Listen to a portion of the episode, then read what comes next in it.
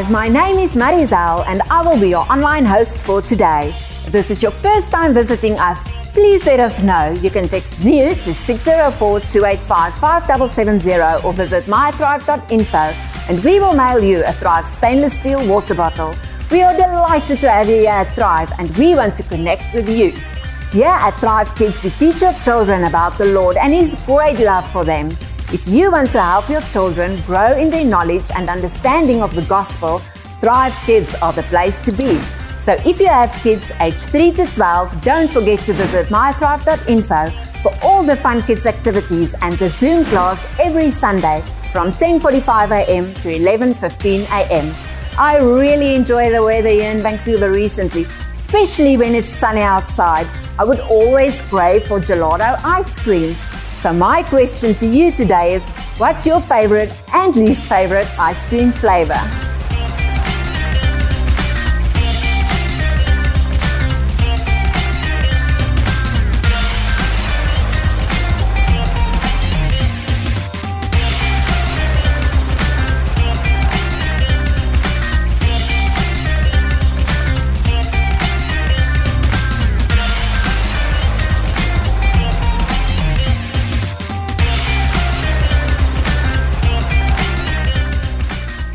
Be awesome if you can help share Thrive Church online to your friends. Take a selfie of you watching today's service and share it on your social media.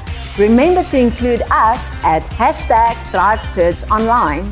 And now, get your Bible and notebook ready for this powerful message from Pastor JB.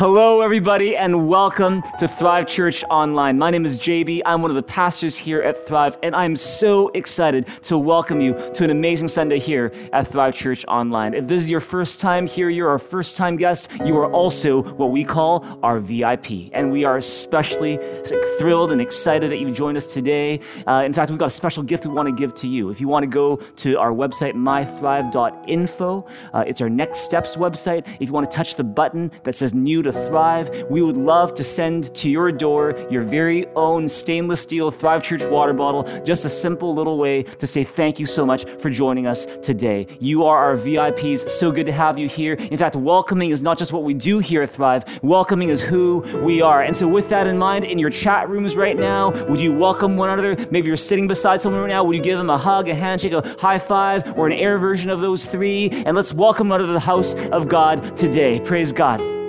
It is so good to have each and every one of you here. A big welcome to each and every one of you here. Before we get into the message, which I'm so excited to bring to you today, let me let you know something very exciting that's happening today. Today, right after our service, we have something going on which is called Thrive Discipleship School. And if you don't know what Thrive Discipleship School is about, let me tell you about it right now. Is that here at Thrive, we really believe that you were made not just to be a spectator here at church, but you were made to grow in your relationship with God. And that's why we've created a course here at Thrive called Thrive Discipleship School. It's one of the best things that we do here at Thrive. And it's all about learning the keys to growing in your relationship with God. And so if you're uh, you know, new to faith, new to Christianity, you want to grow in your relationship with God, or maybe you've been going to church for a really long time, but you've kind of hit a rut and you're kind of stuck in a certain place when it comes to your relationship with God, then we couldn't think of a better thing to do than Thrive Discipleship School. It's happening today. And in fact, at 12 12:45. Did I get that right? 12:45. At 12:45, we're going to have a Q&A for those who have questions about Thrive Discipleship School. You just want to kind of get a better sense of what is going on there. It's an online course, and so you can take it at your own pace with your own flexibility wherever you are. Uh, but this is just an awesome opportunity to grow in your relationship with God. We had different people throughout the year as we do different rounds of TDS, uh, giving their feedback on their experience. And this is what one person wrote. They said that after TDS, I now have a better understanding about Christianity. I feel I am closer to God and am ready to experience more of God on my spiritual journey. Since TDS, I now allocate more time and energy to spend with God daily, to put God first, and let God be in the driver's seat. I have more confidence now in praying, uh, praying for others, and asking the Holy Spirit to fill me. Praise God for that. Another person wrote, uh, you know, my favorite part of TDS is that the class is flexible. I can take the class wherever I am, whenever I want, and still have a chance to get in touch with other people because you're not doing it on your own, you're doing it with other people. Finally, one person said, My favorite part of TDS was the worship in the videos. I loved taking time to rest and worship in God's presence. Praise God. Let me just give one final plug for TDS right now. Is that the fact is this each and every one of us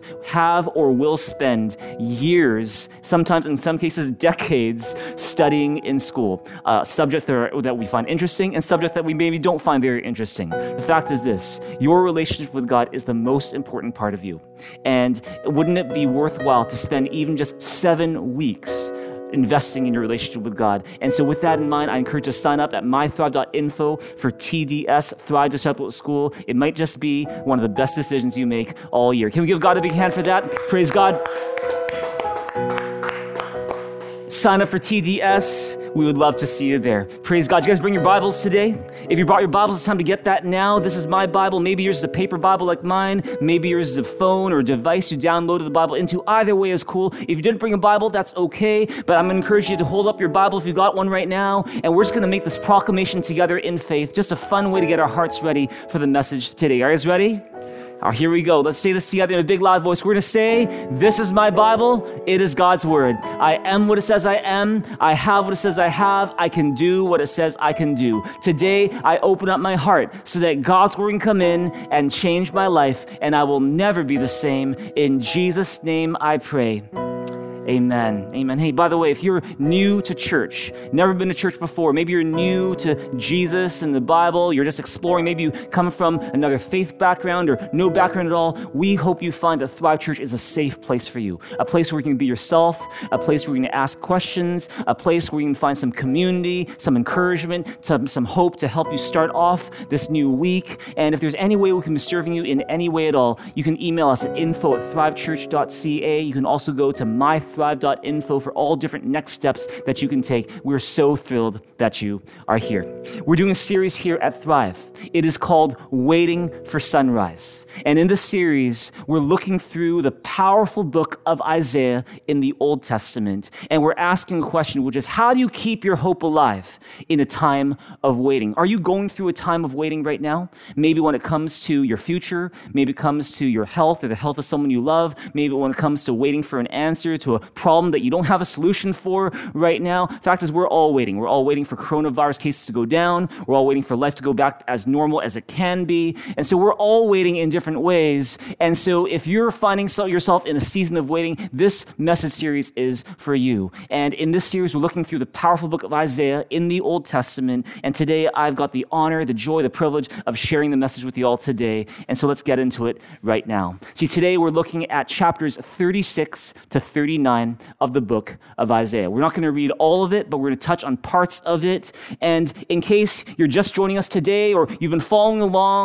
uh, the fact is this, is that sometimes because Isaiah is such a big book and it's not the easiest book to read and to understand, sometimes it's easy to get lost in the book of Isaiah. And so maybe you're here and you're like kind of, where do uh, you know, Isaiah 36 to 39 fit into the bigger picture of this big book of Isaiah? Well, let's look in that right now. See, Isaiah is not your typical storybook, which runs chronologically, sequentially, like kind of like chapter one, boy is lonely, chapter two, boy meets girl, chapter three, boy and girl fall in love, chapter four, big misunderstanding, breakup, chapter five, uh, they come back together, everything resolved, chapter six, they live happily ever after. It's not one of those chronological story books. Rather, you're going to find that Isaiah is more a collection of different writings, teachings, things, prophecies, visions, and even a bit of history that Isaiah the prophet writes down. And so there isn't, when you're reading the book of Isaiah from front to back, it's not like there's this obvious chronologically ordered story that runs through that entire book. It's more like watching or listening to your favorite pop album from your favorite singer, your favorite band, you know, where you know, listen to one song, but that one song, does it have that much to do with the song that came before? Not really sure. Maybe it does, maybe it doesn't. It's more something like that. That said, if you want to make sense of the different pieces that make up the book of Isaiah, or at least the first 39 chapters of it, it could look like this. This is just Isaiah chapter 1 to 39 at a glance, all right? We'll really, really quickly go through this. Isaiah chapter 1 to 5, what is that about? Isaiah 1 to 5 is really about God's heart breaking over the sinfulness of the people of Judah, the nation of Judah. He's grieving over the injustice that's happening there. He's grieving over the wickedness that's happening in there. He's grieving over how his relationship with them has become so strained and so distant and so superficial. And so God's heart is breaking for the people of Judah. And then in Isaiah 6, we have Isaiah seeing a vision of who God is. In the year that his king, the king of Judah called Uzziah, dies, Isaiah in a vision sees another king who is high and exalted, and his name is the Lord. He is holy, holy, holy. And in response to this holy king, Isaiah commits to becoming a prophet for the people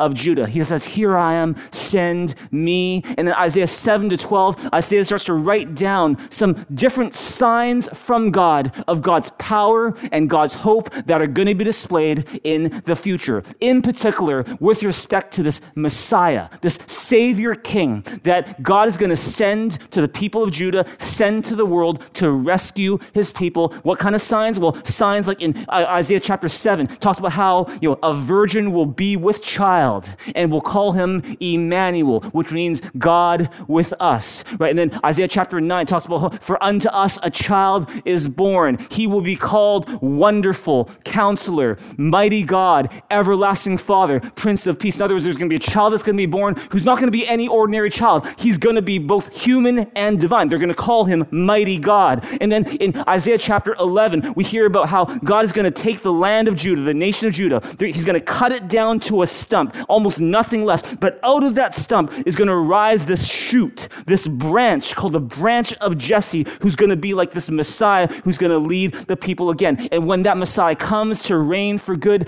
that's when the nations rejoice. That's when the earth is glad. That's when people call on his name. That's Isaiah 7 to 12. Moving on to Isaiah 13 to 23, we looked at this a couple weeks ago. This is Isaiah's book of burdens. And what's that? That's where God has messages for different nations around the world. And these are messages of judgment. But if you read carefully these messages, you're going to find that in so many of these messages, there is a seed of hope that God plants in each one or almost each one of these messages in Isaiah's book of burdens. And then you go to Isaiah 24, 25, 26, 27, and that is Isaiah's, well, what, what, what we call Isaiah's apocalypse, which is basically Isaiah's view of the end times, of the last days. Some crazy stuff, crazy pictures going on there about, you know, the earth, you know, what's going to happen, all that stuff. And then Isaiah 28 to 33 is what I call the five woes and the five hopes. It's where, you know, Isaiah's talking about how, you know, the land of Judah, his country of Judah, has established this alliance with the nation of Egypt, thinking that this alliance is going to save them from this big Godzilla monster called the kingdom of Assyria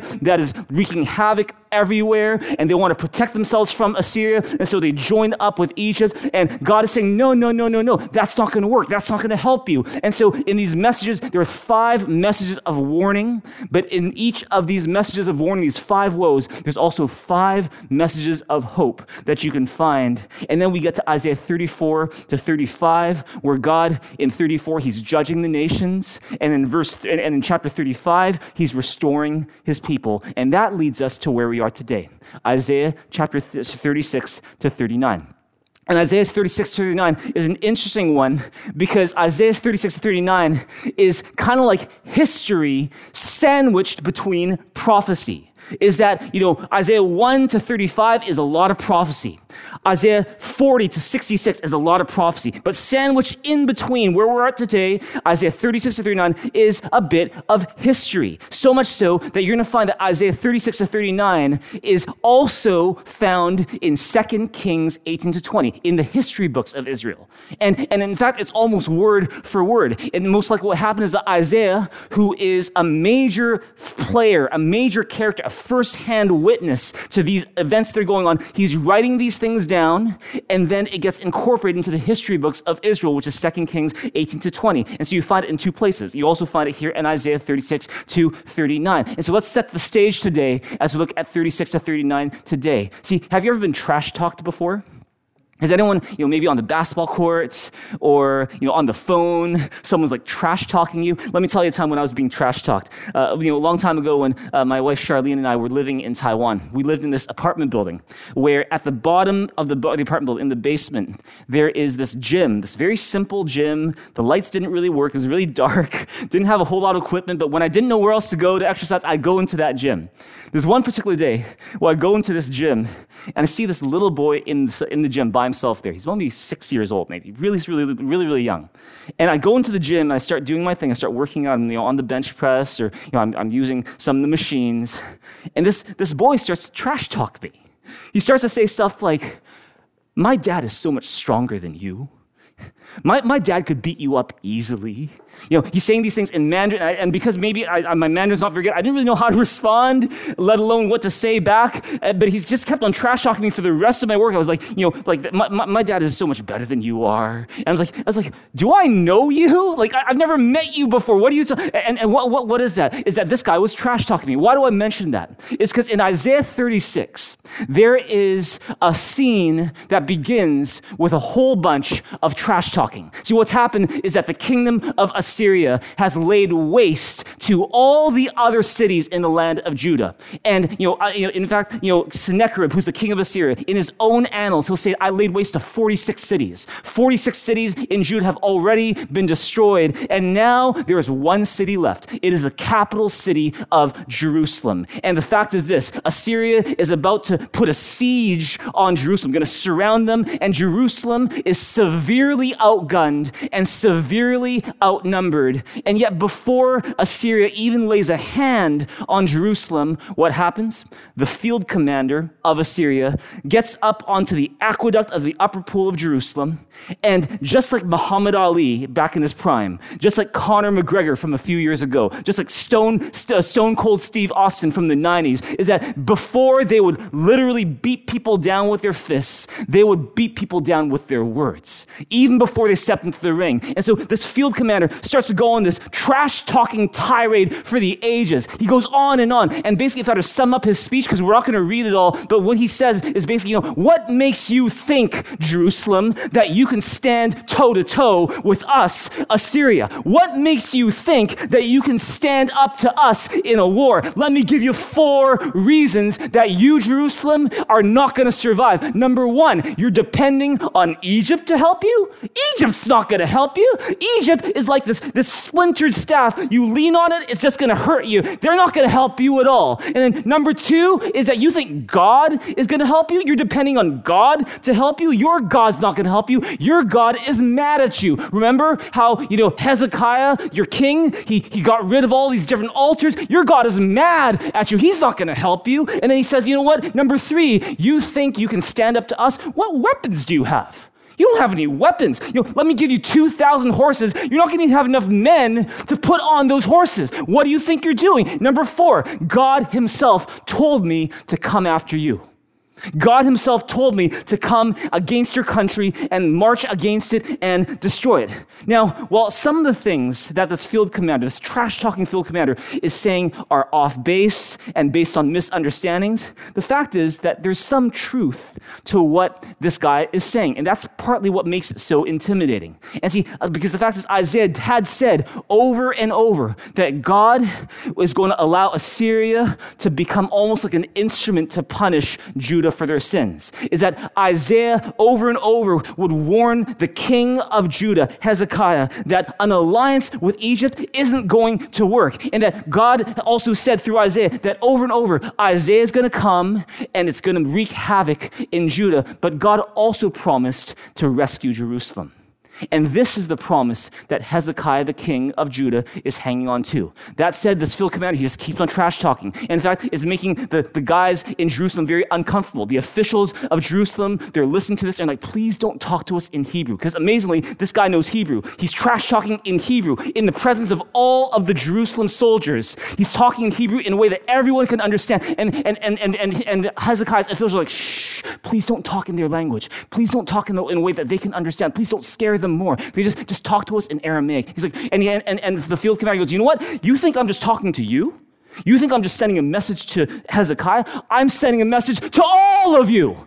The fact is this you are going down and you are not going to win this war. Don't let Hezekiah deceive you. Let me send you a message from the real king, the great king of Assyria. Sennacherib says, Surrender now and we'll take good care of you. You will each have your own vine. You'll drink from your own cistern. You're going to be okay. Besides, what makes you think that your God can deliver your nation? What God of what other nation has ever delivered the, their nation from us? No one. And see, when King Hezekiah, Hezekiah hears this trash talking tirade, what does he do? Look at Isaiah 37, 1 to 4 with me. This is what he does. When King Hezekiah heard this, he tore his clothes and put on sackcloth and went into the temple of the Lord.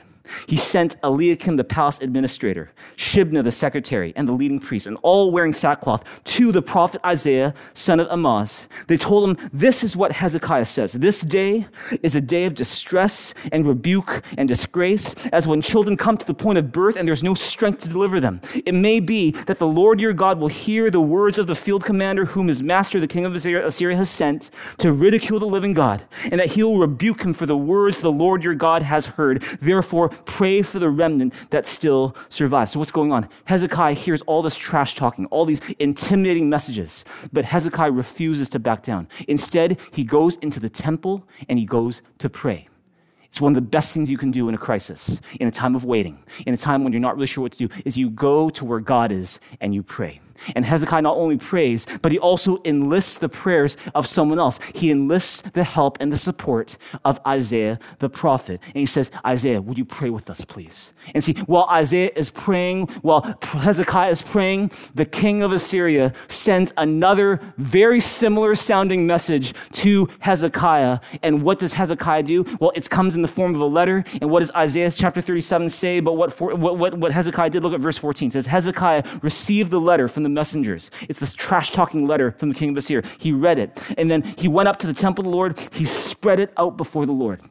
He kind of just gave, he lays his burden down literally at the feet of God. And, and at verse 15 says, Hezekiah prayed to the Lord, O Lord Almighty God of Israel, enthroned between the cherubim. You alone are God over all the kingdoms of the earth. You have made heaven and earth. Give ear, O Lord, and hear. Open your eyes, O Lord, and see. Listen to all the words Sennacherib has sent to insult the living God. It is true, O Lord, that the Assyrian kings have laid waste all these peoples and their lands. They have thrown their gods into the fire and destroyed them, for they were not gods, but only wood and stone fashioned by human hands. Now, O Lord our God, deliver deliver us from his hand, so that all kingdoms on earth may know that you alone, O Lord, are God. See, what's going on? Hezekiah is facing some facts. See, faith isn't a denial of reality. Faith first requires you face the facts. And the fact is, yeah, Assyria has been laying waste to every nation they have invaded. And the fact is, Assyria has been this unstoppable force so far. But not only is that the fact that Hezekiah focuses on, he focuses on an even greater fact the fact that God is greater the fact that God is greater than Assyria. And so he calls out to the one who is greater than the, the issue that he's facing. And he says, Oh Lord, for the sake of people knowing who you are, would you please come and would you deliver us from his hand? And see, shortly after Hezekiah prays that prayer, Isaiah the prophet comes to Hezekiah and he says this Isaiah 37 21 says, Then Isaiah, son of Amoz, sent a message to Hezekiah. This is what the Lord, the God of Israel, says Because you have prayed to me concerning Sennacherib, king of Assyria, he will not enter the city or shoot an arrow here. He will not come before it with shield or build a siege ramp against it. By the way that he came, he will return. He will not enter the city, declares the Lord. I will defend the city and save it for my sake and for the sake of David, my servant. And see, that's the answer from God. Hezekiah prays, God answers, and look at verse 36. It says, Then the angel of the Lord went out and put to death 185,000 men in the Assyrian camp that very same night. And when the people got up the next morning, there were all the dead bodies. So Sennacherib, king of Assyria, broke camp and withdrew. He returned to Nineveh and stayed there. See what's going on? God answered in a way that was incredible such that Hezekiah, his army, didn't even have to lift a finger. God did it all. And to show that it is truly the Lord who is God, and that it is the Assyrian God that is impotent. Verse 38 says that while Sennacherib is now back home and he's you know trying to recover from this incredible defeat, lost 185,000 uh, of his men, he's worshiping in the temple of Nisroch, his God, and there he's cut down by his own sons by the sword. And see, Hezekiah and his armies didn't need to do a thing. All they need to do was trust in God. And the fact is, it's because just like God had promised in Isaiah 27, in Isaiah 28, in Isaiah 29, in Isaiah 30, in Isaiah 31, God struck down the Assyrian armies and came to Jerusalem's rescue. What can we learn from all of this? There's a few lessons we can learn. Number one, God is faithful to his promises. Whatever God says he will do, you can count on him to do. He is faithful to every promise he makes. There's over 3,000 promises in the Bible for us, and every single one of them, God is trustworthy to keep. He is faithful to his promises. Number two, God is greater than your problem. Is that whatever situation you may be facing, whatever uncertainty you may be encountering, no problem is bigger than God. God is greater than the problem that you're facing. No matter how big it might seem, God is bigger still. Turn to him and say, God is greater.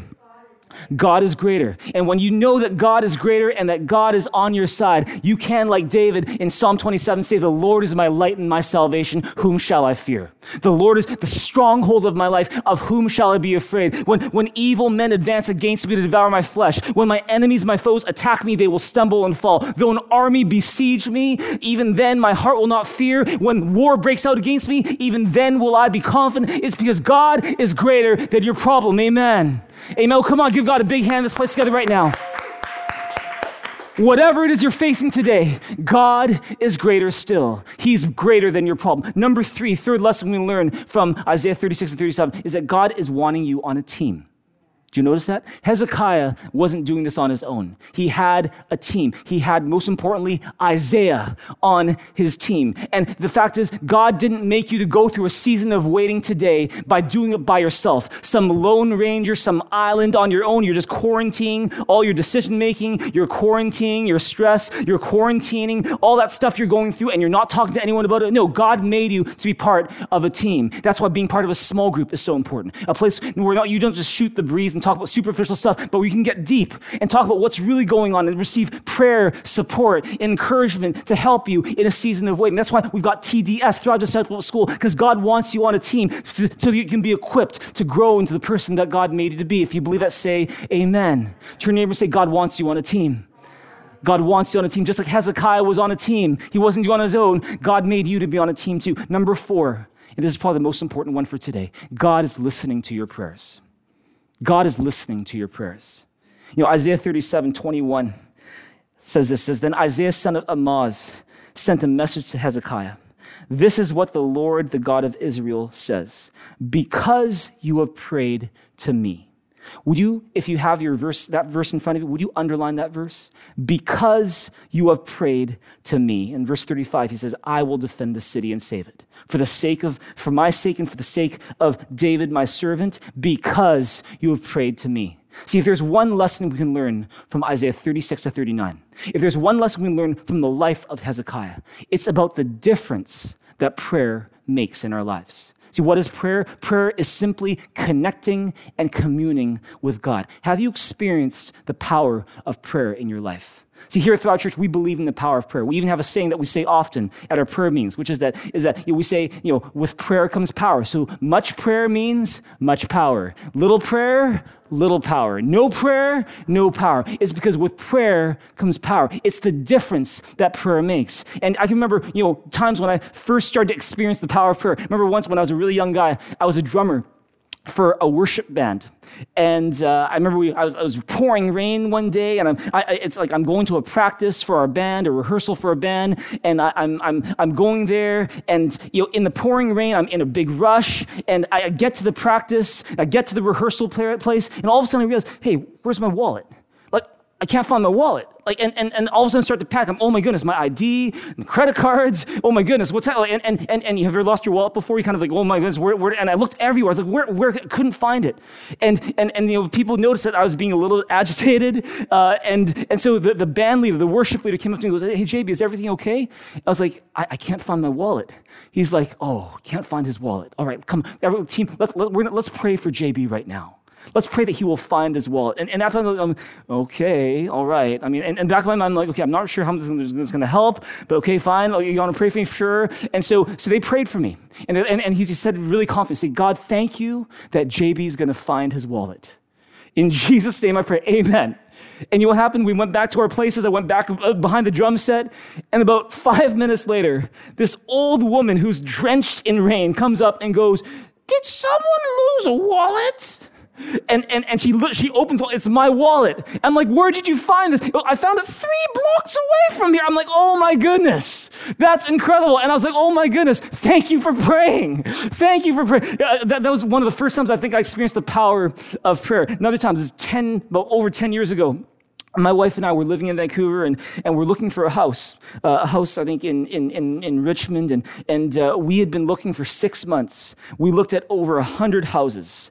And, you know, Charlene, if you know Charlene, she's the master of Excel. She can fry an egg with Excel. She can drive a car with Excel. She does a lot of spreadsheets with Excel. And, you know, every time we had any house that had, you know, maybe the specifications that we wanted, you know, she would, she would write it in there. And, and, and she had all this research done. You know, as soon as a, a house is on the market, she'd have it on her spreadsheet. And, but for some reason, despite all the spreadsheets that Shar would make, despite all the houses, over 100 houses that we looked at, we still couldn't find the house after six months of looking.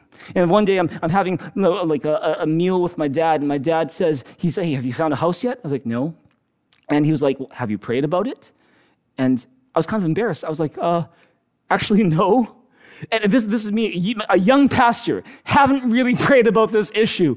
And all of a sudden, I was like, oh my goodness, yeah, he's right. I actually haven't prayed about this. And so I went home that night. I, I, went into my electronic journal. It's not a diary, it's a journal. All right. And I, I, I put it in, uh, you know, something to God. I wrote a prayer.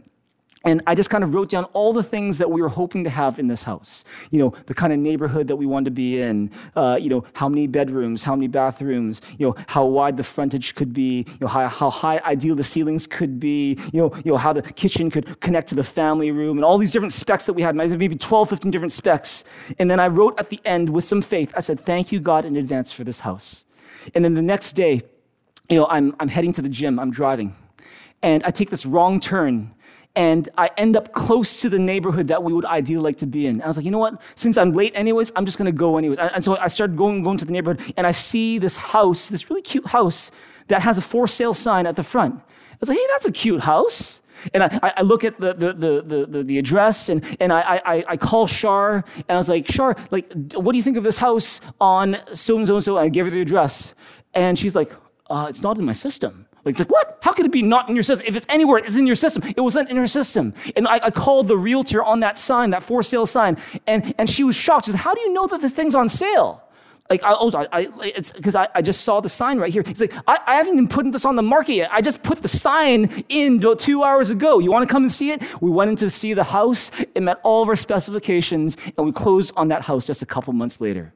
And, and, and what happened? Six months, we were searching in our own strength for a house, didn't pray about it, found nothing.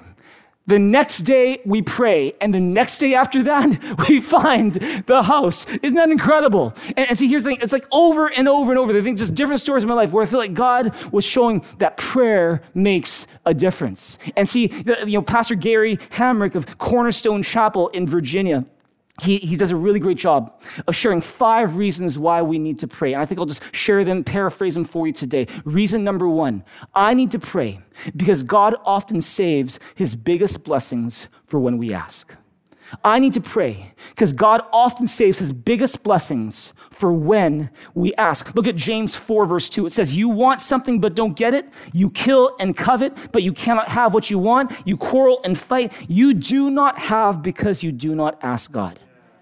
See, you do not have because you do not ask God. That's not to say that God is, you know, this really manipulative God who withholds everything from us until we ask. No, God is your loving Father. And very often He'll give you things that you never even asked for, but you need them. And that, that's how good our God is. But see, you might be like, JB, doesn't, doesn't Jesus say in Matthew 6, 8 that God knows our every need even before we ask? Doesn't He? Yeah, He does. So why bother asking? Well, let me ask you this question, let, let, me put it to you this way. See, first off, like, like I said, God doesn't withhold everything.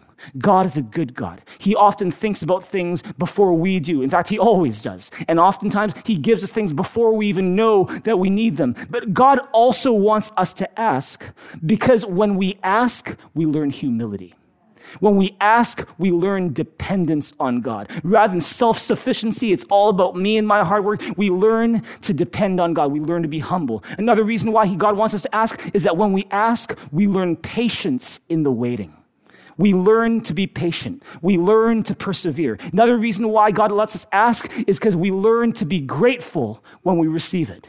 And so it's, it's, it's, it's he teaches us humility. He teaches us patience. He teaches us perseverance. He teaches us gratitude just by asking us to ask. Tell, tell your neighbor, say, God wants you to ask.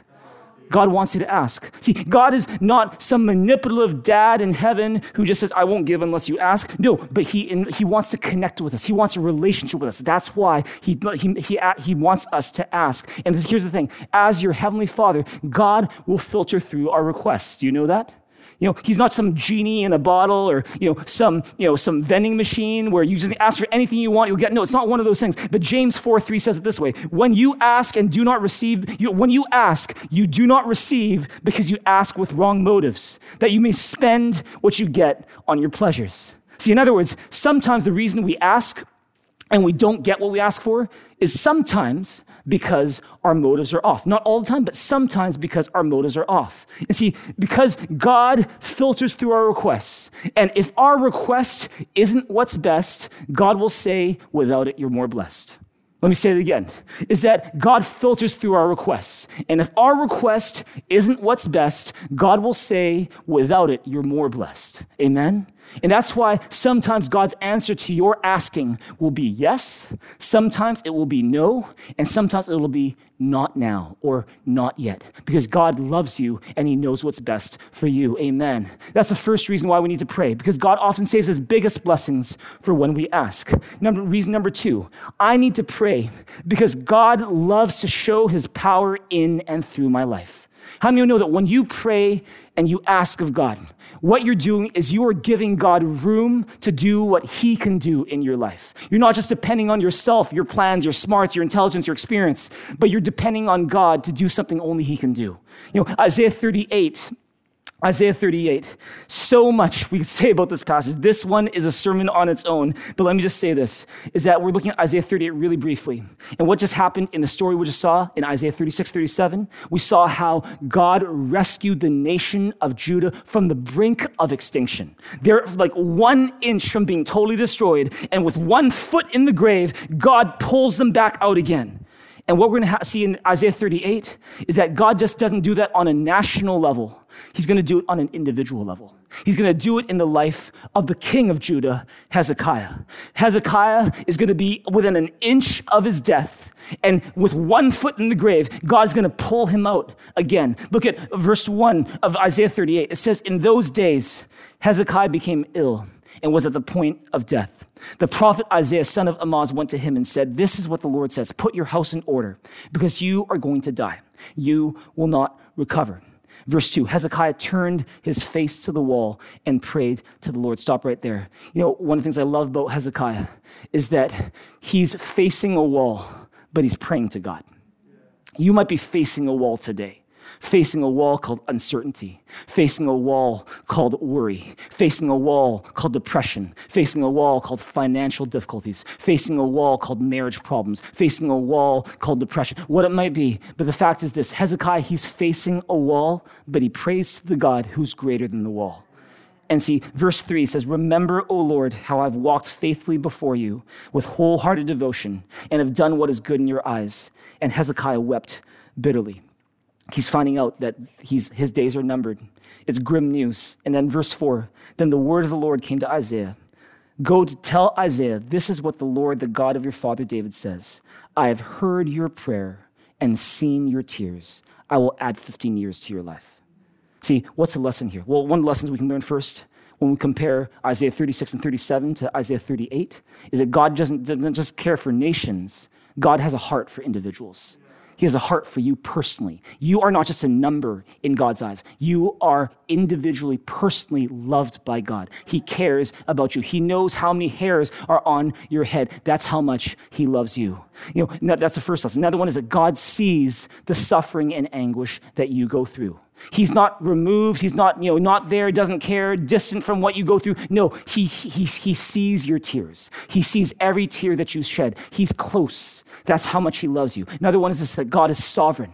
And God, in his sovereignty, somehow chooses to let our choices matter is that in his sovereignty, even though he's in control, even though he is sovereign, in his sovereignty, he decides that our choices in life are going to matter. It matters how you live this life. It matters whether or not you respond to God. He somehow creates a world where it is possible for God to be in control and for us to have the ability to make free choices. It's because in his sovereignty, God chooses it and God responds to our choices.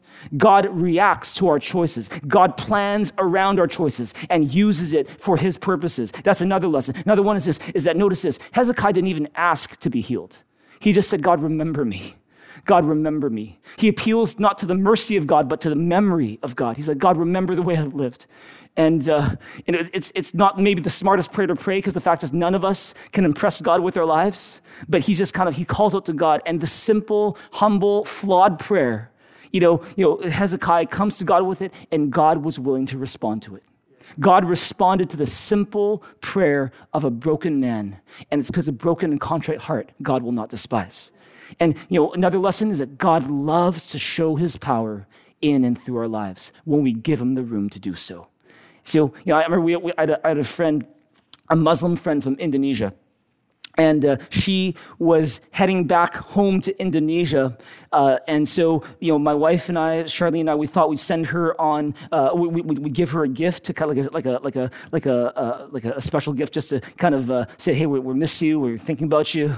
And so Char sent me on an errand to get a present for this friend. And so we went to a stuffed, I went to a stuffed animal store and it got her this big stuffed animal. And I still remember walking around the streets with this big stuffed animal. People went, what's that for? And like, I, I remember that. And I remember going to her house. Charlene and I were going to her house and we, we knock on the door and the, her family says, oh, I'm sorry, she's not feeling well right now. And we're like, is everything okay? It was like, they're like, yeah, she, she's feeling really, really sick right now. And, like, and we're like, can we see her? So we go in, the door for her room is closed. We, we knock on the door, she opens the door, and she is hunched over because she's got this major stomach ache that she has no explanation for. And for some reason, as she's talking, as we're spending time, I, I just get the sense that God, that God was saying, you know, I want to heal her. And so I was like, hey, like, can we pray for you? And, and we just prayed a really simple prayer. I said, God, we just pray in Jesus' name, would you heal our friend today? Would you heal her today?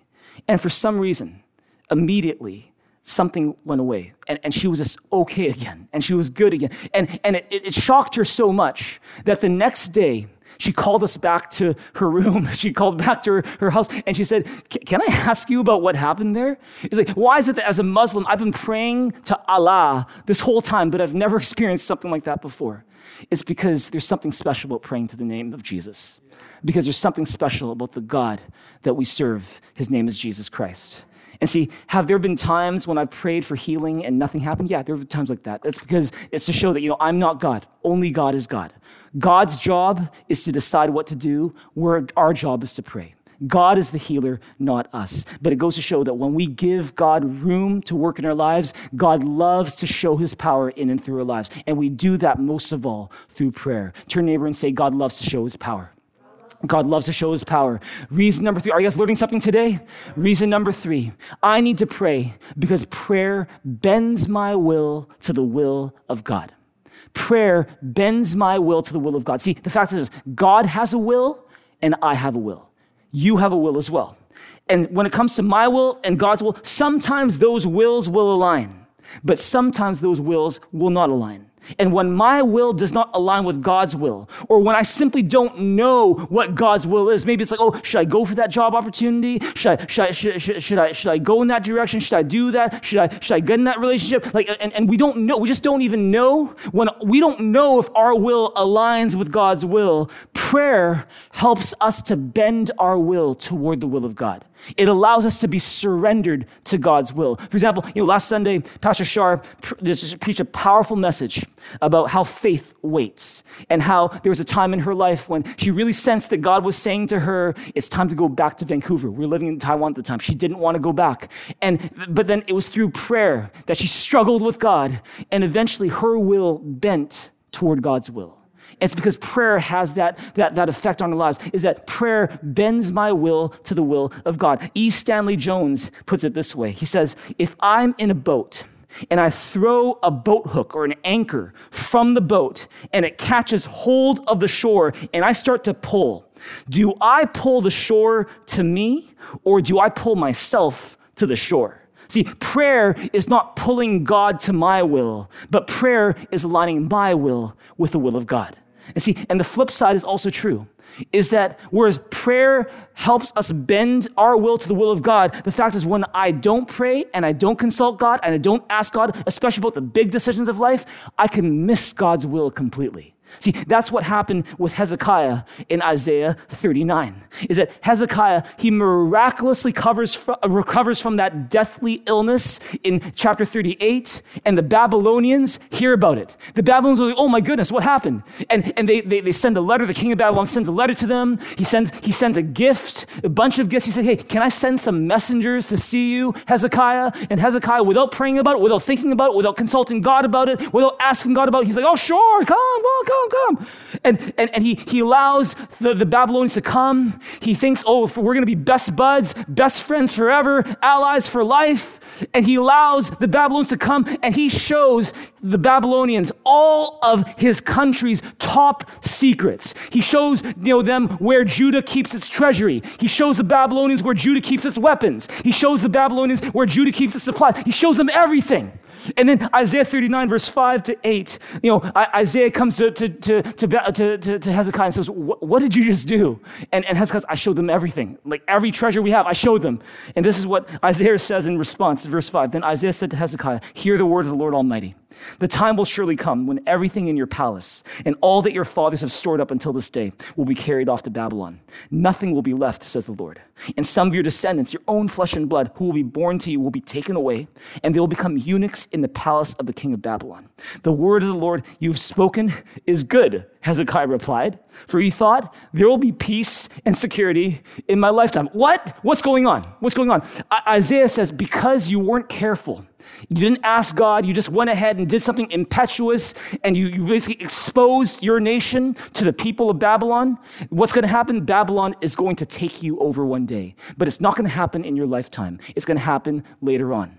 And see, maybe because Hezekiah was so into his own tiny bubble that he lives in, he's like, you know what? At least it's not going to happen in my lifetime. At least there's going to be peace and security in my lifetime.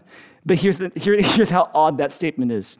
Because if you study Isaiah 38 and 39 carefully, you're going to realize something is that the events of Isaiah 38 and 39, Hezekiah's illness and he recovers, you know, Hezekiah showing Babylon all this stuff, all the secrets and exposing his nation to them, all this happened before God rescued Hezekiah from Assyria. All like Isaiah 36 and 37, those events actually happened after.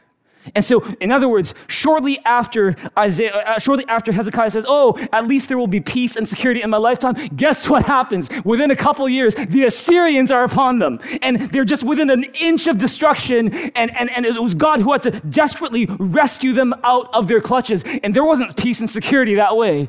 Just ironic and funny how that worked. And be, but you might be, well, why, why would Isaiah order it that way? Why would he put? Why would he kind of do this almost like this movie flashback where you know it's like uh, you know the Assyrians are attacking Jerusalem, and, Hezekiah prays to God. God rescues Jerusalem from Assyria, beats down the Assyrians, and then flashback to years, years, and years before where Hezekiah is sick and he recovers. And, and, and Hezekiah makes this big mistake with the Babylonians. Why, why do that? Why do that flashback thing?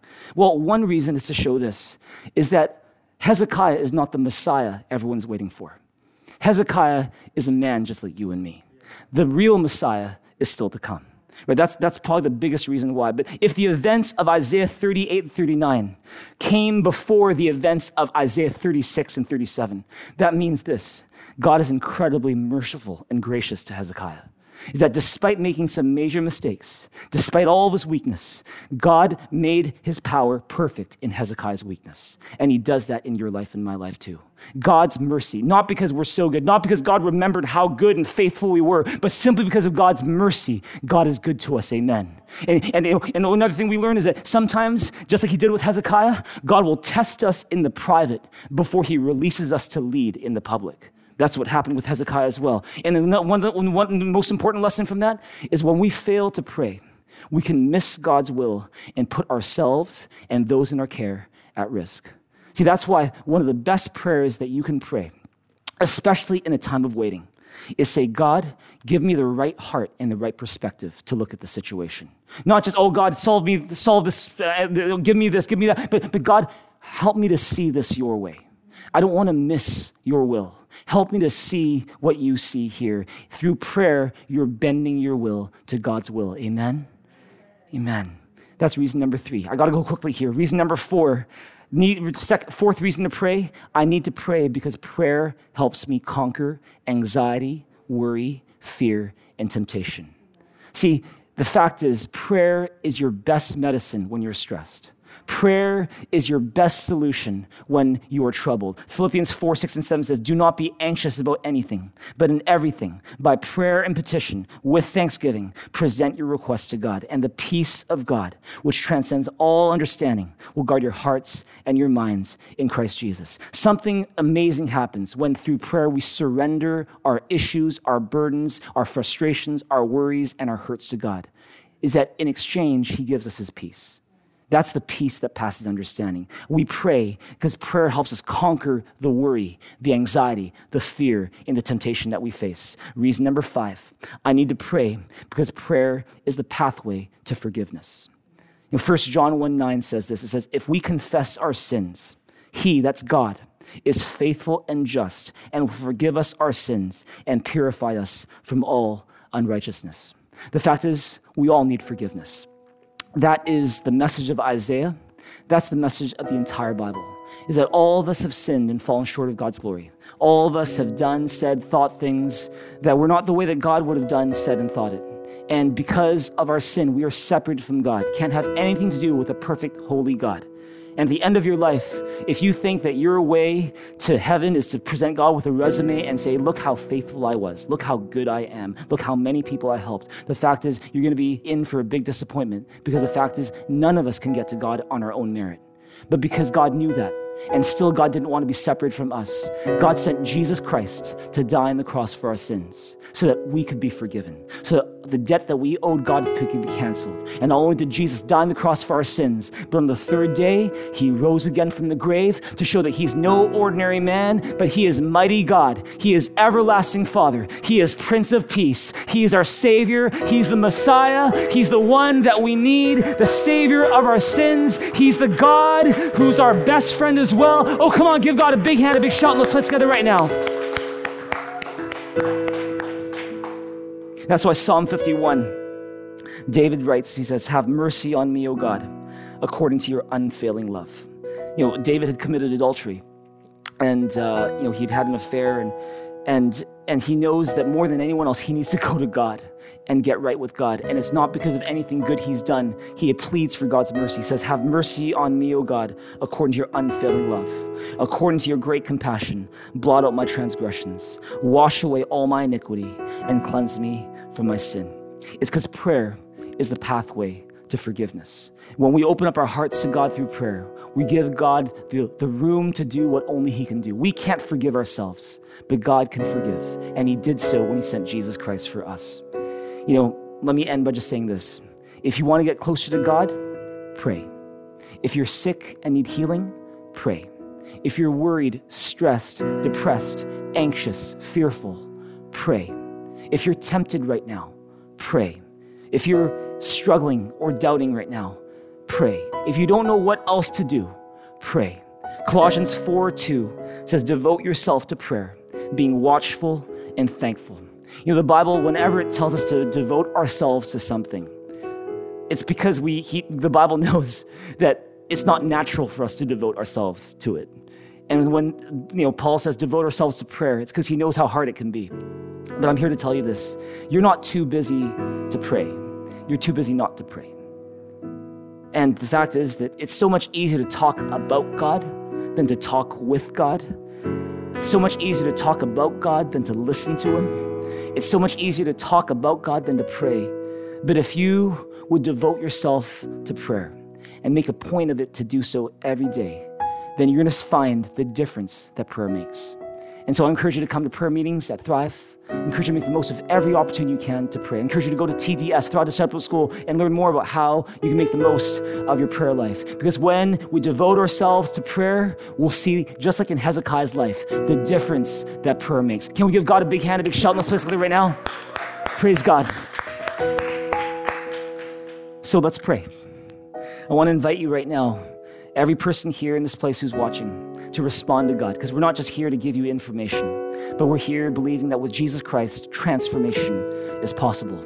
And so, with that in mind, I just want to pray for those of you who need God's forgiveness, who realize that you're a sinner who needs a Savior, and you want God to do what only He can do in your life, which is forgive your sins and to cleanse you of unrighteousness and to give you a relationship with God through Jesus Christ that only He can do. We can't do it on our own merit. It's not about what we do, it's about what Jesus has done for us. And it's as simple as praying a prayer to receive it. And so, if that's you and you want to receive that today, you want to receive God's forgiveness, God's peace, I want to encourage you to click that link that's in your chat room, scan that code that's on your screen, and I'm just going to take you to a page with a prayer on it that you can pray. And it's not so much the words that you pray as much as the attitude of your heart that counts the most. But I'm going to encourage you to pray this prayer. And so that you're not doing this on your own, I'm going to pray this prayer with you together. And knowing that there's others in this place who are praying this prayer with you as well.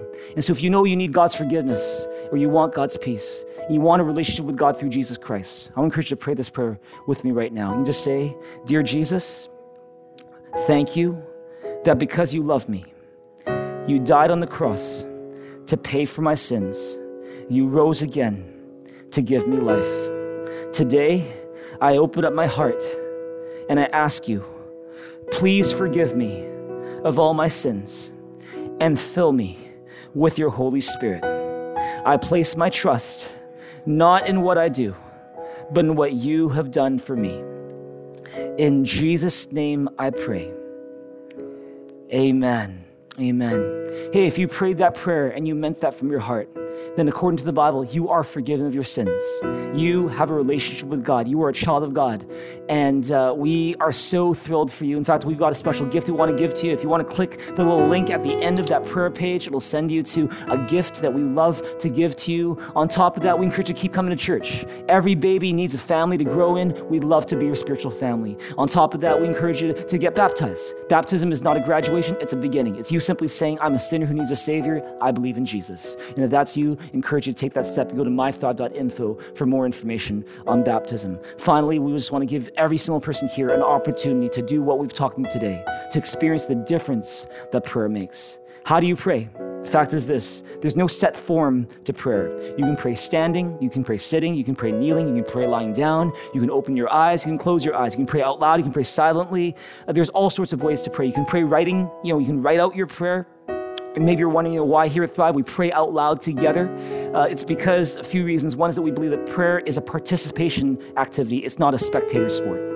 You weren't made just to watch other people pray and listen to other people pray, but you were made to pray yourself because God loves you and God is listening to your prayers. That's the first reason. The second reason we encourage everyone to pray out loud is because when we do so, it builds an atmosphere of faith. Believe it or not, even when you and I are in two separate places because of screens and COVID, the fact is when you pray and I pray together, there's something powerful that happens. And I'll encourage you to help us build an atmosphere of faith by praying out loud together. Third is it saves time. If we got every single person to pray turn by turn by turn, we would be here forever. Uh, I'd have a very long beard at the end of it all. The fact is this we want to pray together, uh, and to save time, we pray all out loud, knowing that God hears every single one of us, because that's God for you. And so, with that in mind, maybe you're facing a wall today. Maybe you're facing a problem that is beyond your ability to solve. Maybe you're in a season of waiting. I want to encourage you today to remember God is faithful to promises. God is greater than your problem.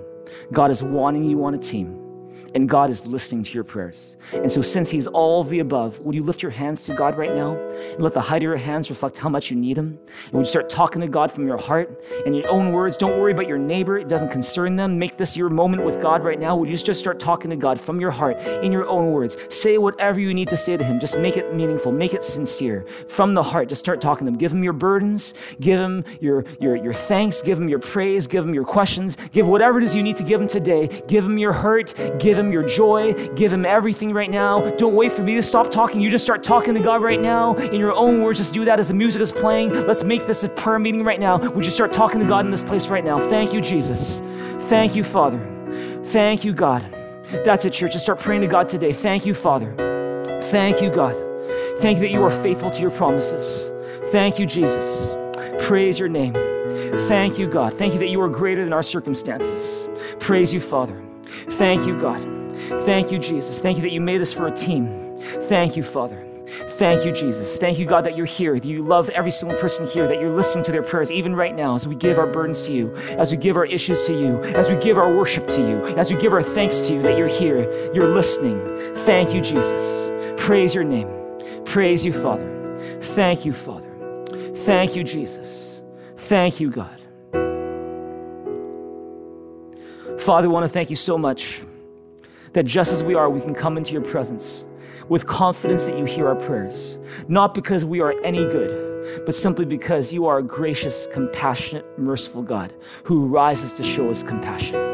We thank you so much, God, that you know every single person here, that you've heard their prayers, you've seen their tears, and that you will give them everything they need to go through this season. If it's a season of waiting, thank you, God, that your power is made perfect in our weakness. Thank you, Jesus, that the best is yet to come.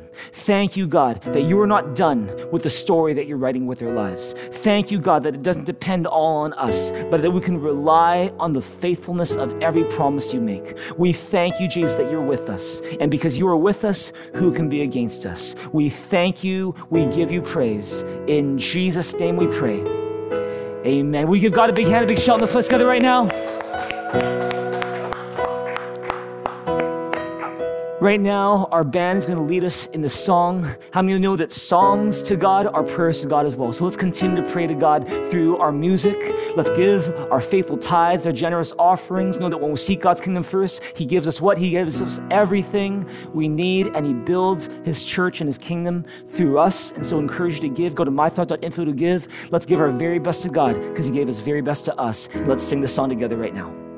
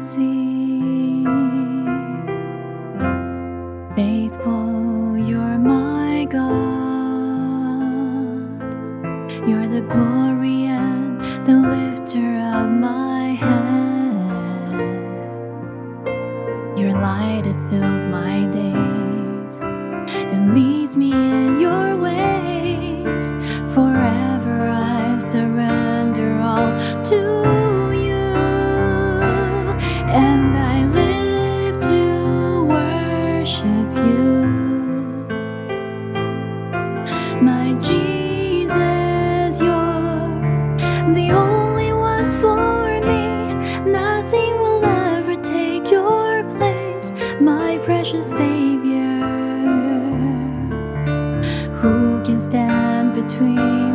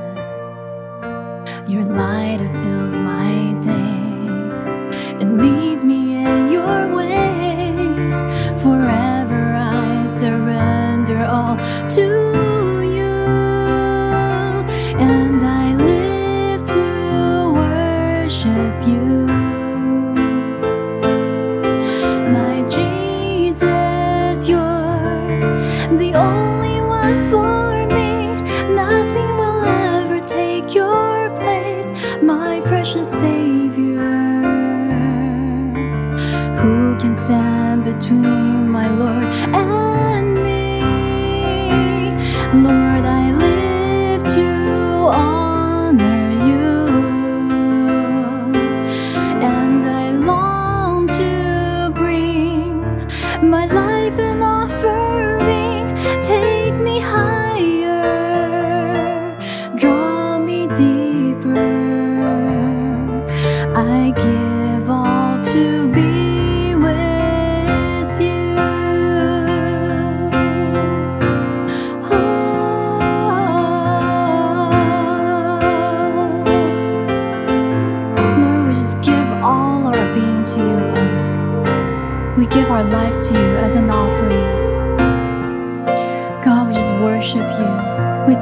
for loving us. Thank you for caring for us. Thank you for your Holy Spirit being with us every single day. God, we just want to sing to you a new song.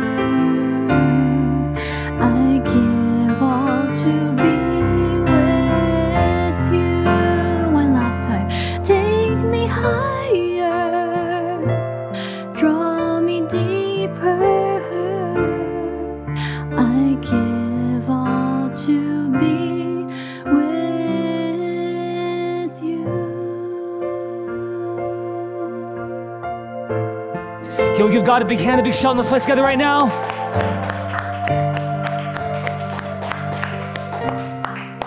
It's been amazing being here at Thrive Church Online with each and every one of you. We hope you've benefited from this service today. Again, if you've got questions we can answer or ways that we can serve you, email us at info at thrivechurch.ca or go to mythrive.info for next steps. TDS, Thrive Disciple School, is happening today. There's a Q&A session at 12.45 p.m. Pacific Time. I encourage you to join that if you're interested or curious about TDS. We'd love to see you there. We'll see you guys next week for the continuation of our series, Waiting for Sunrise, looking through the book of Isaiah. We can't wait to see you. We'll see you guys in small groups, see you in prayer meeting. Praise God. The best is yet to come. Let me pray for you really quick one last time. Heavenly Father, we thank you so much that it's all about you. And because it's all about you, we pray and give you worship and praise and say, because you know the plans you have for every single person here, let your presence, your power, your promise, your protection, rest, healing, comfort, strength, your Holy Spirit fill every single person here until we next meet again. We thank you. We give you praise. In Jesus' name we pray. Amen. That's it for us today. Hand it back to our online hosts. Have a great week, everybody. God loves you. We love you too. Have a great one. The best is yet to come. Take care, everybody. Thank you for that powerful message, Pastor JB. I've learned so many new perspectives about prayer and can't wait to experience more of God in my prayer life. Now for the announcements. If this is your first time visiting us, we would love to hear from you. Text NEW to 604 285 5770 or visit mythrive.info and we will mail you a Thrive stainless steel water bottle. It is our way of saying thank you for spending your precious time with us online. If you pray the prayer to receive Jesus Christ into your life today, we're so excited for you. Please let us know by texting BELIEVE to 604 285 5770 or by visiting mythrive.info. We have prepared a gift that includes a series of videos that may answer some of your questions about Christianity, and we hope that it will guide you on the right path to follow Jesus. If you would like to get baptized to find out more about baptism, go to mythrive.info to sign up. Have you already registered for Thrive Discipleship School TDS? If not, make sure to register today as it is your last day to register. TDS is an online course that helps you build a strong foundation and grow in your relationship with God. Not only will you get to learn 10 powerful lessons in 7 weeks, you'll also be able to learn from your classmates in an online community environment. Registration is available at mythrive.info. If you are still not sure if TDS is the course for you, join us for the TDS Q&A today, May 16 at 12:45 p.m. Last but not least, we want to invite you to join us next Sunday at Thrive Church Online at 9:30 a.m. and 11:30 a.m. for episode 7 of Waiting for Sunrise message series. That is all for the announcements. Thank you so much for joining us today. It was a privilege spending this time with you. Don't forget to give online at mythrive.info. Have a wonderful week and we will see you again next week, same time, here at Thrive Church Online. Stay blessed and healthy, and remember, you are always in our prayers.